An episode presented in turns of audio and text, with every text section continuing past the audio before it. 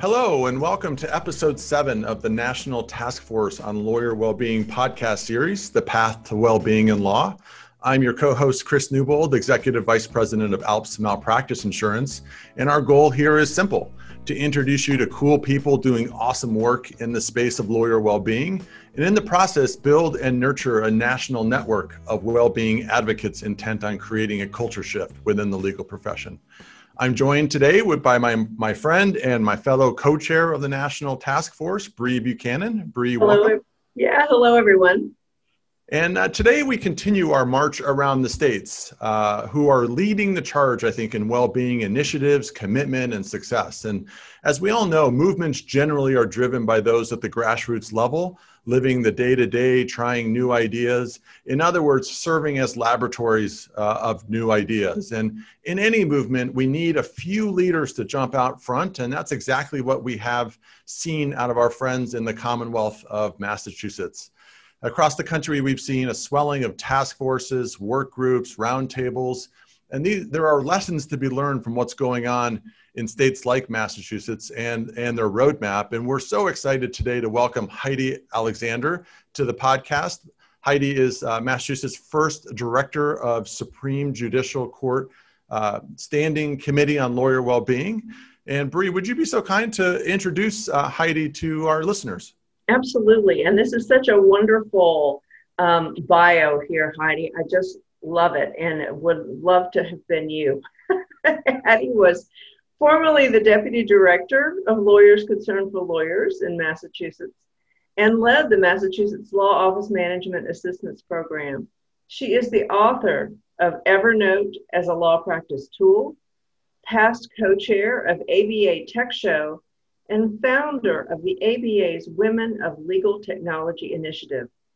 She's a native Minnesotan, former collegiate ice hockey goaltender for the Amherst College women's ice hockey team, love it, a CrossFit coach and power lifter, and most important of all, the mother of 3 young girls. So Heidi, thanks so much for being here with us today. And listen, thank you for having me. Yeah. One of the things that we always ask our guests is just a little bit about what drives your passion, and really wanting to hear from everyone, what has brought you into the well-being movement? What experience in your life is a driver behind your passion for this work? Yeah, thank you. Well, again, thank you again for having me on here. And I love it when someone calls me cool because my kids certainly don't think so, and my wife certainly doesn't think so. So I'm in a cool zone here. I appreciate it. I'm happy to talk about what brought me to this movement. I pursued somewhat of an alternative legal career path.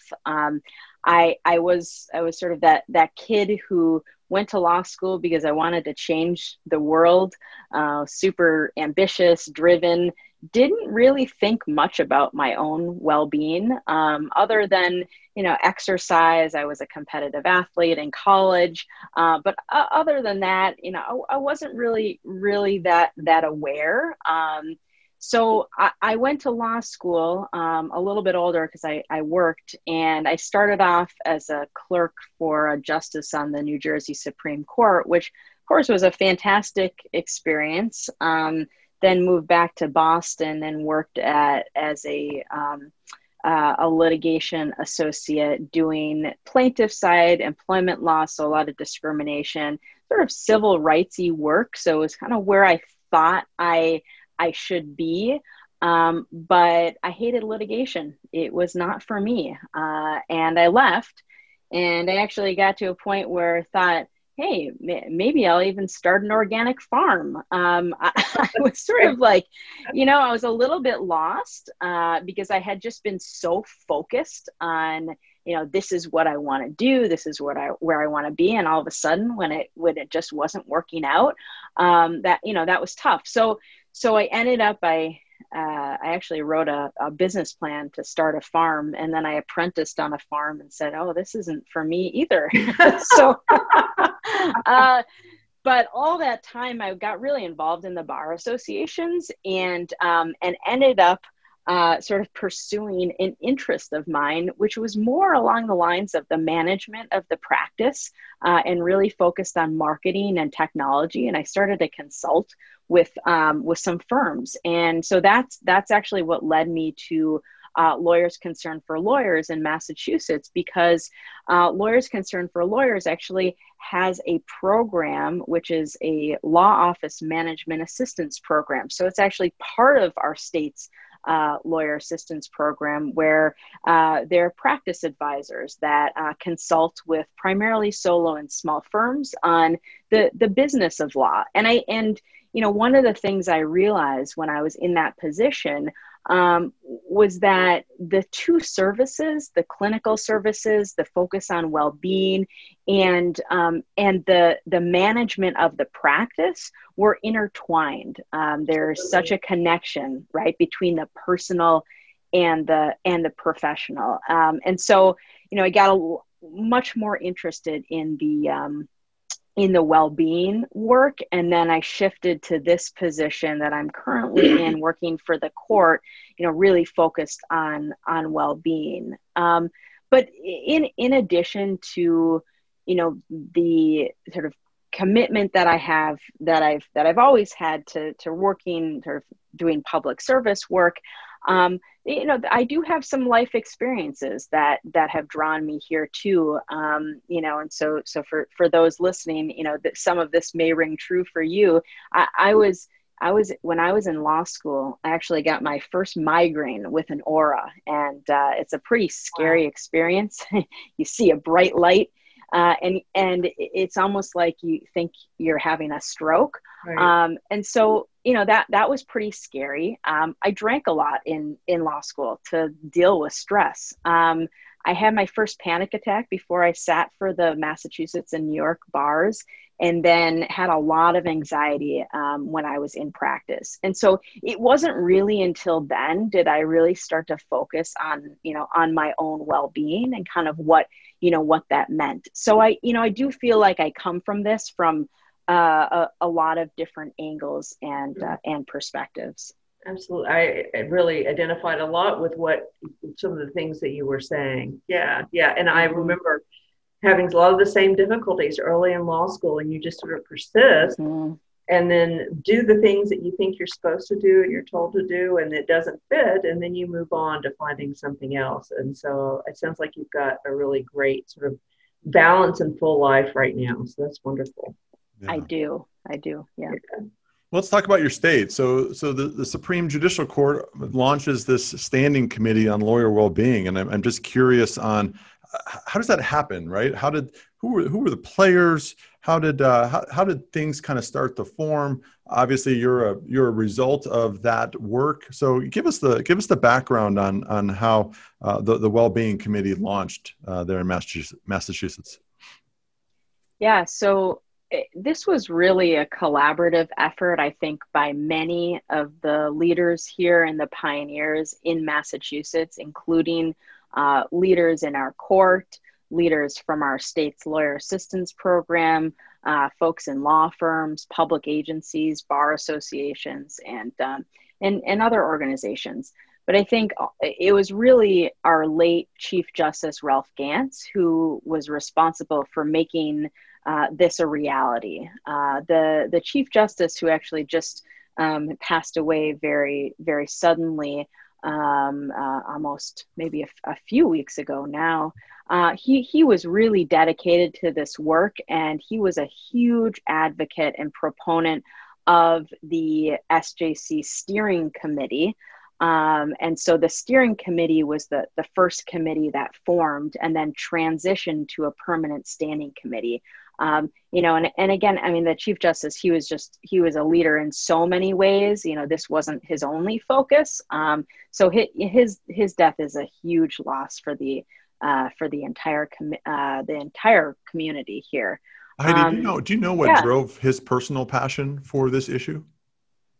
Yeah, that's actually an interesting question, and I actually don't think I could answer that question. I mean, he was the sort of guy that just was a really compassionate person, a really thoughtful person, someone who was always looking out for others, potentially to the detriment of himself. I mean, he was someone who was so driven, and I just can't imagine, you know, the stress that he had been under, especially, you know, starting in March with the pandemic. You know, so I think, you know, I think he sort of comes at it from a number of different ways, because he was also very, very, very much committed to racial injustices as well, which, you know, as I'll definitely would like to talk about later, you know, there's such a tie to well-being there. So yeah, I think he was just a fantastic person all around. Yeah, I think I've shared with you, Heidi, that one of, you know, in my 5 years working on this, his quote that I think he shared is one of my favorites in the well-being space. And it basically says, the health of our legal system depends on the health of the legal profession, and the health of the profession depends on the health of our lawyers, right? I just think that really encompasses and encapsulates just kind of what we're trying to do here and how it's all intertwined in terms of the well-being and functioning of a legal system, and how dependent it is on us to be thinking about those participants within the system and their particular health to drive the success of the system. Mm-hmm. Yeah, I mean, he really was someone who was very, very wise and very good with his words.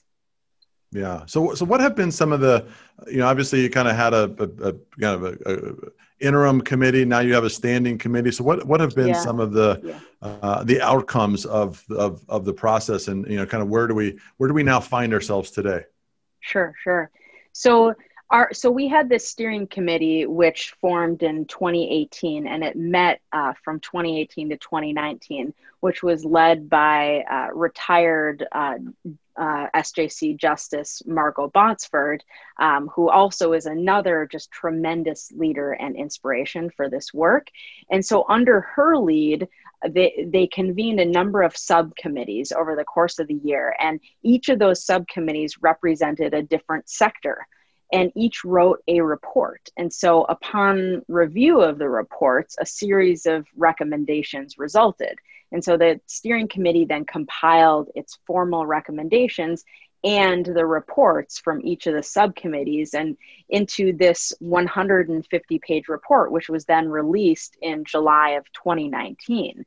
And so they didn't really want to stop there, because, you know, the thought was, well, we have this great report, right, with all these recommendations. Now, what do we do? And so in the report, one of the recommendations was to create a permanent standing committee.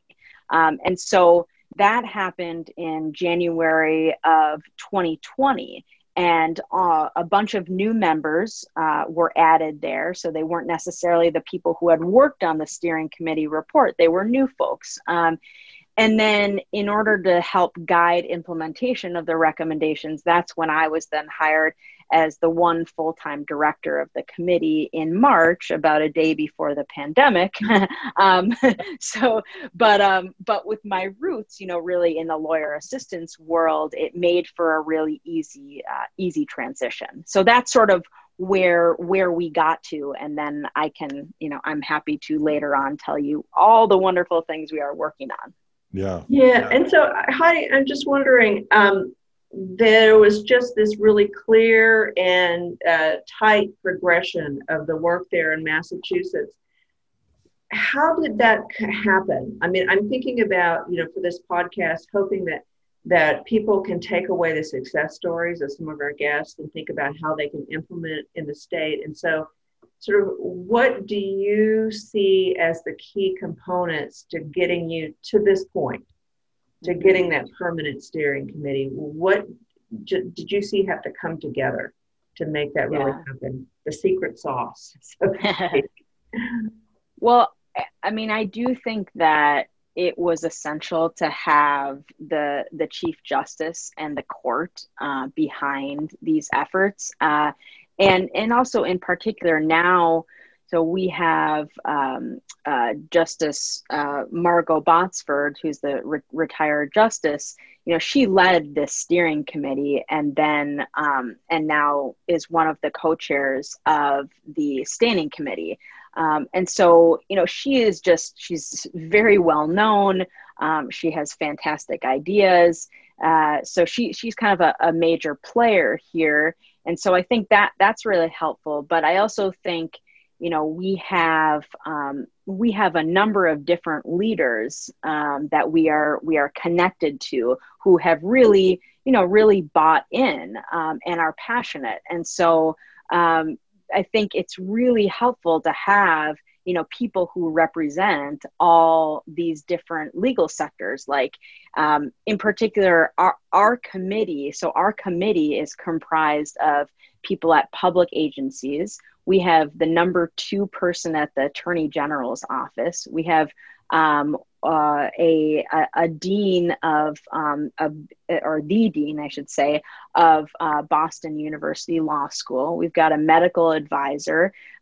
We have someone from Greater Boston Legal Services. And then we have advisors on our committee who are regulators and also the executive director of our state's lawyer assistance program. So, so I think, you know, it's definitely helpful to have the buy-in of those leaders, and then each of those people then sort of have their own, what we call kitchen cabinets. And so we kind of have our tentacles everywhere. So I think, you know, one of the important pieces, and it's something that we work on, is extending our reach, you know, creating this awareness. And, right. And the more we can do that and kind of bring on those people and continue to extend the reach, I think that's really helpful to get that buy-in.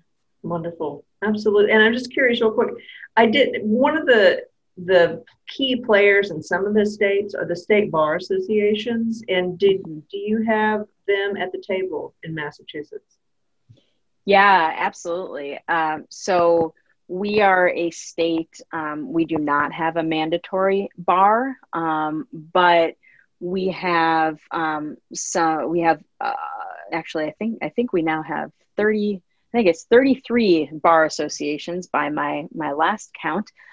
And one of them is the Massachusetts Bar Association, which is a huge bar association, represents people from all over Massachusetts, and also the Boston Bar Association, which it typically represents a lot of the larger firms. But our co-chair, so we have Margot Botsford, but we also have Denise Murphy, who is our other co-chair, who is the current president of the Massachusetts Bar Association. Wow. So talk about, yeah. And her whole focus this year with the Bar Association is wellbeing. So our work is so intertwined. And I really think that for us, the bar associations are extremely important to our efforts because they help us extend that reach. And there's a lot of work we can do with them and help them and support them. And so we've actually started, we had our first bar leader meeting about a week ago, and we're going to have those on a regular basis. And we're talking about potentially, you know, figuring out some sort of mechanism to make sure they get our updates and talk about ways we can collaborate. So we really want to make sure that we are supporting them, and we are working very, very closely with them. And Heidi, does that extend to the totality of bar associations in your state, the specialty bars, county bars? You know, obviously your state bar is a large and an effective one. I'm just wondering about the scope of that kind of organizing effort. Yes, absolutely. We think that's really important. Particularly, we've been doing a lot of work with our affinity bars, which are the bars that represent our diverse attorneys in Massachusetts. So we are very well connected to them, and then we have a lot of county bars that represent a lot of our lawyers, you know, across Massachusetts in different geographical areas, many of them solo and small firms. And a lot of the county bars don't have staff, and they're volunteers.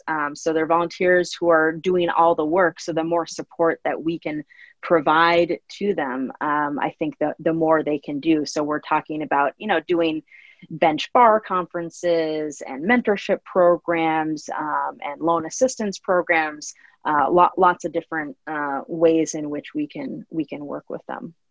Excellent. Let's take us in to our first our break. And I do want to remind listeners that one of the things that we'll do in conjunction with Heidi's podcast is also post their steering committee report, obviously 150 pages with the various sector subcommittee reports. And you know, one of our goals in the podcast is to share this information through others who either may be along on a similar journey or starting their journey, right? And so there should be information that will come along with the podcast for quick reference to their report there. So let's take our break. Your law firm is worth protecting, and so is your time. Alps has the quickest online application for legal malpractice insurance out there. Apply, see rates, and bind coverage, all in about 20 minutes. Being a lawyer is hard. Our new online app is easy. Apply now at applyonline.alpsnet.com.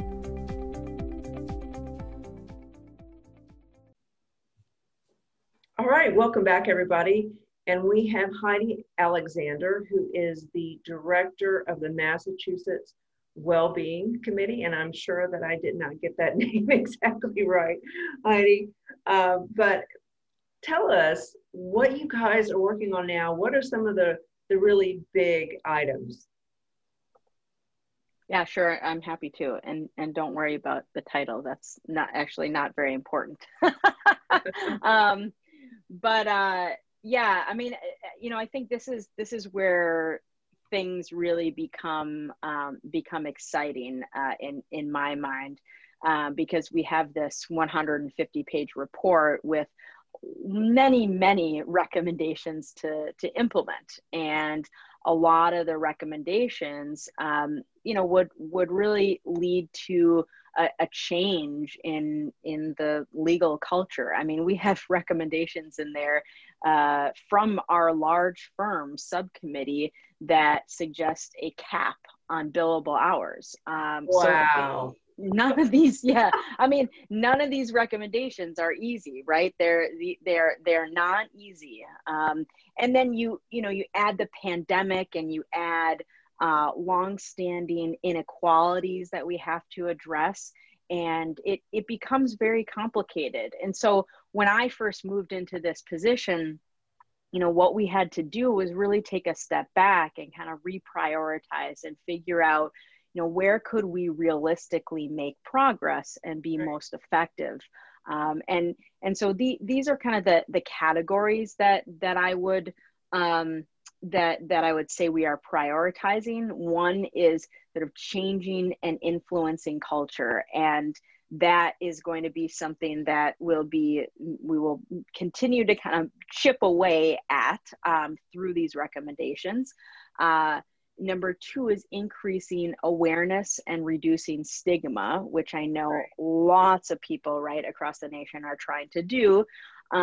Number three, increasing diversity, equity, and inclusion, which we know is extremely important for well-being, particularly as a diverse attorney, and feeling a sense of belonging in the profession, and also the ability to adequately represent clients. And we have a big problem here in Massachusetts where, you know, attorneys don't necessarily look like the people they represent, and the judges making the decision don't look like the people, the litigants, right? And that causes a lot of problems. And I'm happy to definitely talk more about that. But the fourth is, in terms of the big picture, is improving life and career satisfaction and reducing burnout. And then the fifth is increasing civility. And we know that, you know, we've seen sort of across the nation this decline in civility, and so we think that is extremely important in terms of increasing well-being. So those are sort of the big picture items, which are kind of being held over our head. Yeah. And on those pillars, have you developed working groups underneath that? What's your strategy in terms of an execution strategy? Yeah. So we have, like I talked about, these kitchen cabinets. Each person on our committee has a kitchen cabinet, and sometimes we use that kitchen cabinet as sort of an advisory group. Sometimes they're working on something specific. So for example, we have a law school subcommittee, and the law school subcommittee is comprised of faculty and administrators and law students from each one of our law schools here in Massachusetts. And what they are working on specifically right now is a toolkit for Massachusetts law schools, a well-being toolkit. And this will be for law students, faculty, and administrators. And, some of the issues they're going to address will be, how do you access mental health services? What sort of programs can you provide? How should faculty sort of be attuned to well-being issues, and how can they integrate that into every single one of their courses? How do you address cultural competency? So they're doing a lot. And I think part of what I think is going to be so great about that is, if we can do it the right way, if we can take that toolkit and really disseminate it to all these law schools and actually have them implement this, I think it's going to go a long way in terms of making some real culture changes in the law schools, because we do have a lot of folks representing all these different law schools. That's amazing. And I just want to say, Heidi, whenever you get that, we want to be able to post it on the task force's website and try to share. Of course. Of course. That sounds really wonderful. And that's just one, I'm sure, of many projects that you're working on. Are there any others that you wanted to highlight? And I want to say too that they are using the National Task Force law school toolkit, using aspects of that. So that has also been very helpful to them. We have a lot of different projects that kind of fit into the big picture categories. And I'll mention some of them that I think folks might be interested in. Our report talks a lot about the importance of mentorship and that the impact on well-being. And so we've actually launched a bunch of mentorship programs. We just finished a pilot out in the western part of the state, and it was an interesting sort of unique mentorship model where we actually used a software program to connect mentors to mentees, and it was almost like a dating app where the mentees got to sort of look at the bios of their potential mentors, and they got to select. They could say, I'm interested in this person, I'm interested in this person, and they got to meet with multiple mentors. So they kind of got a variety of perspectives. And what we learned from them is that it wasn't a lot of substantive conversation. It was actually about, like, how do you manage practice? Like, how do you manage the caseload? How do you deal with, adversaries? It was more, issues related to well-being, really than the substance of practice. So that's one of them. We also just launched a pilot loan assistance program because we know that student loans create a huge amount of stress for attorneys. And so we created this program to work with an organization to provide education, coaching, and resources. And so we have, I actually have over 200 attorneys signed up for this pilot, which we were calling a pilot. Amazing. And so we'll see, you know, we will survey them after they finish it and see, you know, did this have an impact on their stress? And we're also looking at, you know, how to create more accessible and affordable healthcare and benefits. So those, you know, those are some of them. In terms of diversity, equity, and inclusion, like I said, that's a big focus for us. A couple things that we're doing is we're actually changing some rules, an SJC rule, to add a requirement to our bar registration process to collect demographic data, which is something we've, demographic data on our attorneys. We've never done this before. We don't know the makeup of our, the Massachusetts bar. We have no idea what it looks like. And so this is actually going to be required so that we can have a better understanding of the demographics of our bar and where, you know, where are we, you know, where are we falling short, right? And then we can do things like, what we recently did was held town halls with our affinity bars, again, who represent the diverse attorneys in Massachusetts, and hear from them and hear about their lived experiences, which, by the way, were extremely, extremely distressing. I'm sure that must have been really powerful. Yeah. Yeah, it was, I mean, there were sort of time and again, I mean, we heard over and over about the experiences, particularly in the courts, the treatment of diverse attorneys, you know, people of color who would walk in and be confused with the defendant, assumed that this person was the defendant. They'd have their bar cards scrutinized as they walked through the door. And, you know, you can imagine what that does, right, to someone's well-being, their confidence, right? When that's happening to them right before they have to get up and argue in court, it takes a toll. So we are, that's going to be a big part of our work. We are likely actually going to be hiring a consultant who's going to help us put together a strategic plan focused on increasing the diversity of our profession and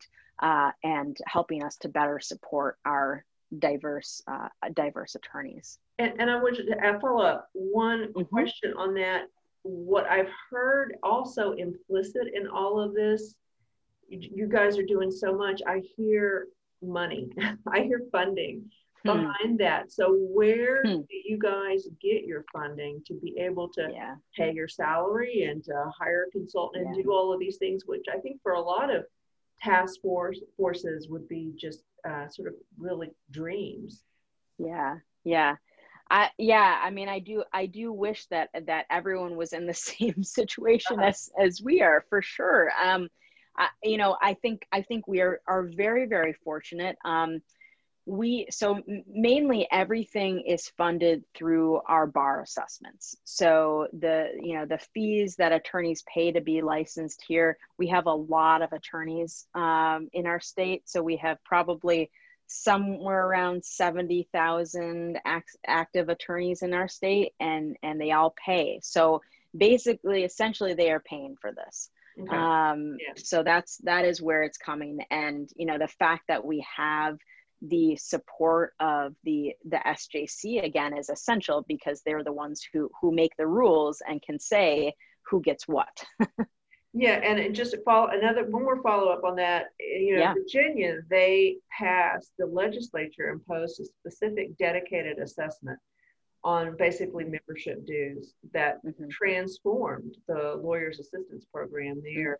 So do you guys, is this just a specific line item on people's bar dues, or is it allocated? Okay. Yep, it's a specific line item. So we actually don't have to go to the legislature. The only reason I think we'd have to go to the legislature is to increase the amount of funding.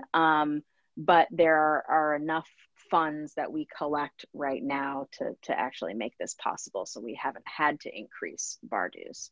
Okay. Sorry to get in the weeds there, but that's what. No, it's important. Turn it over to Chris. Sorry. Yeah, no, it's a really important question, because it certainly feels like, Bree, as we've, you know, teasing out themes that we're seeing across states that are being extraordinarily successful in working on this issue. You know, if there's not fuel to ignite the discussion and some resources available, I mean, we certainly can see instances where having a Heidi on the ground, I mean, we can see how one person can make a real significant difference in the both the leadership and the orchestration of the activities, right? And so, you know, certainly I know other states are probably listening in on this, and maybe again, as Heidi, you said, maybe not in as fortunate of a position, and so that becomes, I think, a major thing for us to be able to guide folks on, which is, you know, why having some dedicated resources to this can make such a huge difference. Well, you know, I also think, and this is something that we've been trying to do as well, is to, you know, utilize, for example, some of the resources from the large firms, right? You know, we have a bunch of large firms here. Many of them have really fantastic well-being programs that they're running.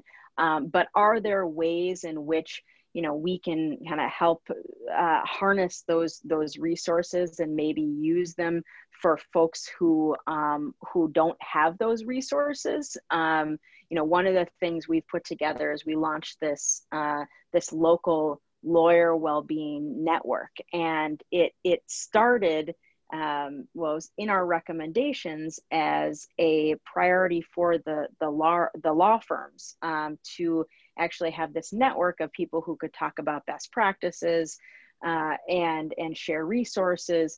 But there was more interest, so we kind of opened it up to everyone, and we have people who are now involved, who are solo practitioners, who are small firms, who are in academia, who are in public agencies. And what we're trying to figure out is, you know, is there some way that we could kind of use the resources of the large firms almost in like this sort of pro bono, you know, charitable effort, right? To help other people. Like, could maybe this, you know, the public agencies or the solo folks, you know, utilize some of the well-being resources that these firms have created. And so that's just something that we're, you know, it's kind of just sort of percolating at this moment, but maybe applicable to other folks and kind of thinking about how to access resources. Yeah, Heidi, can I ask on the, you know, it sounds like you had these kitchen cabinets, right, that really were formed around sectors that ultimately guided the recommendations within the steering committee report. It sounds like a couple of the sectors were law schools and law firms. Can you share with us the other sectors that kind of took shape in your state? Because again, a lot of states that do have task forces are kind of thinking about how they structure their work. And it sounds like you have progressed well based upon the strategy that you've employed. Mm-hmm. Yeah, so you're quizzing me now. Let's see if I can get them all.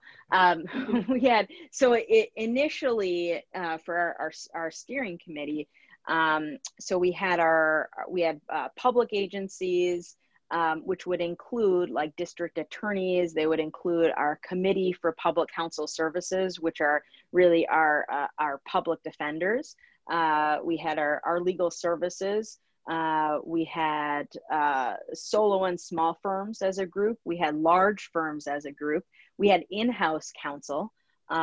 We also had, we already said law school. What am I missing here? We also had individual bar associations. Like I talked about the Massachusetts Bar Association and the Boston Bar Association. We actually had each of them wrote their own reports too.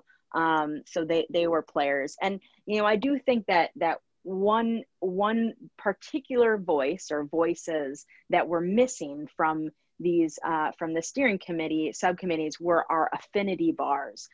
So we did not have a report from, you know, our Women's Bar Association or our Mass Black lawyers or our South Asian attorneys. And I think that would have been really helpful. So if people are thinking about that, that's a perspective I would definitely add. I'm probably missing a group, but I just can't think of it right now. No worries. A couple more questions as we close out the podcast. I'm curious on as we think about well-being. I think one of the things that's oftentimes hard for us to kind of put our hands around is how we measure success, right? Mm-hmm. And I'm just kind of curious as you know you're clearly working on, you know, 5 pillars. You're going to be moving forward multiple initiatives. I'm curious, Heidi, on your perspective of how do you know when we've crossed certain thresholds toward either, you know, improvement, or, you know, are there way stations out there that you can visualize that give you the confidence that we are making a difference? Mm. That is a fantastic question, and it is something that we think about all the time, and I think about it particularly in my household, because actually my wife is a physician and researcher, and her focus is on implementation science and evaluation. So we talk about this all the time. You know, what is the most effective way to evaluate? And so, you know, what we're doing right now is, you know, we're hoping to embark on this sort of bigger study of lawyer well-being in Massachusetts to, you know, somewhat create a baseline. But I do think that, you know, I think a lot of these efforts are gonna have to continue. They're gonna have to sort of adapt and change. And, you know, we're probably never gonna get to the point of where we say, oh, we're done. Everyone's great. Everyone's fantastic, right? There are gonna be different issues that arise. And so, I think in terms of like our individual programs that we have and our pilot programs that we're running, we're going to evaluate those specific programs and see, you know, how they impact the well-being. Like when I talked about this loan assistance program, you know, we will do a survey at the end of that, and we will try to measure, you know, whether the program had any impact, right, on the stress. And so, you know, if we can show that in the short term, and then maybe, you know, then take that to sort of a broader scale, and then again, evaluate that later on, you know, it may be looking at these things in sort of little pieces, but also, you know, also keeping track of like, keeping our pulse on changes, sort of over the course of a number of years. Like, are we seeing any differences in terms of, you know, are there changes in terms of substance use and addiction? Are there, you know, what are the different issues that are arising? So I think we sort of use that. I mean, it's evaluation in some ways, but in other ways, it's also to figure out, you know, where we have to focus our efforts, right? Collect the data and then make these data-driven decisions about what sort of programs we're going to have, and then just kind of keep moving along and keep adapting and to the changes. So that's sort of a long non-answer to your question, because I don't think that there's one, you know, I don't know exactly what, you know, what the right way is to do that, but those are some of the ideas we have. Good. Well, let me ask you just as a final question. You know, obviously a lot of our listeners are at different points of the journey. You know, lessons learned. What are some of the things that you've learned the hard way? Some of the any advice or recommendations that you would make to others out there as they think about igniting change and culture shifts in their respective states. Mm-hmm. Yeah. So I think, I mean, like I said before, I think it's really helpful to have the buy-in of, you know, as many people, and, you know, definitely influential people in your state as possible. I do think that initially, when I started working on this, I was sort of a deer in headlights, thinking about, you know, how do we tackle this major culture shift that we would like to happen. And what I learned was, you know, having these big picture goals were good. And I think they help us sort of focus our efforts, but we have to really work on the concrete and tangible actions where we can also demonstrate milestones. Like we've done this program, it's done X, Y, and Z, it's helped people in this way, right? It's really, you know, it's impossible to tackle every issue right away. And so what a lot of what we've done is prioritize our efforts. And we have looked at attorneys who are really struggling, especially during this time. So, you know, a lot of the solo and small firm attorneys, while we know that the large law firms need a massive culture change and there's a lot of work to be done, like I said before, there's a lot of great well-being efforts that are already happening there. And so, you know, sometimes you sort of have to step back and say, okay, like, let them do their thing, let them do their work. Where we're really needed is over here. And I think there's a lot of things that we can do, I guess, you know, for the larger firms, like create these networks and that sort of thing. But I don't really feel like there's sort of a one size fits all model for them. So it's a little bit more difficult, but I do think kind of focusing in, you know, you're not going to be able to tackle it all at once. It's a incremental process. Yeah, there's no doubt that big goals ultimately need to be broken down into small steps, and obviously the creation of your role is a small success in our bigger picture story of well-being across the country. So yeah. That's well, Heidi, again, I want to thank you for your time, your expertise. You are, you know, even though you interesting route to getting to where you are today, but as we all know, you are now a mover and shaker in our well-being right. movement. I would consider you a thought leader. We need folks who are thinking about this on the day-to-day, and you know, let's be honest, we need more Heidi Alexanders out there in the field advancing sure. this at the state level. So I thank you for your time, your commitment. I'm sure that if others have questions of you, that you'd be willing to field those questions, and we'll include Heidi's contact information associated with the podcast and on the National Task Force website as well. Bree, any parting remarks? Just, Heidi, I'm so impressed with all that you're doing and the energy and the broad perspective that you're bringing to this, and just really in being able to persist and get things done. It's so impressive. And thank you for all that you're doing. And yeah, to our listeners, thanks again. Thank you. I really appreciate this, and you know, I've been an avid listener of the podcast. So you've had some just phenomenal guests on here. I feel like I'm not worthy of this, but I do appreciate it, and I so appreciate all your work. So thank you. All right. Excellent. And to our listeners, we'll be back in a couple of weeks.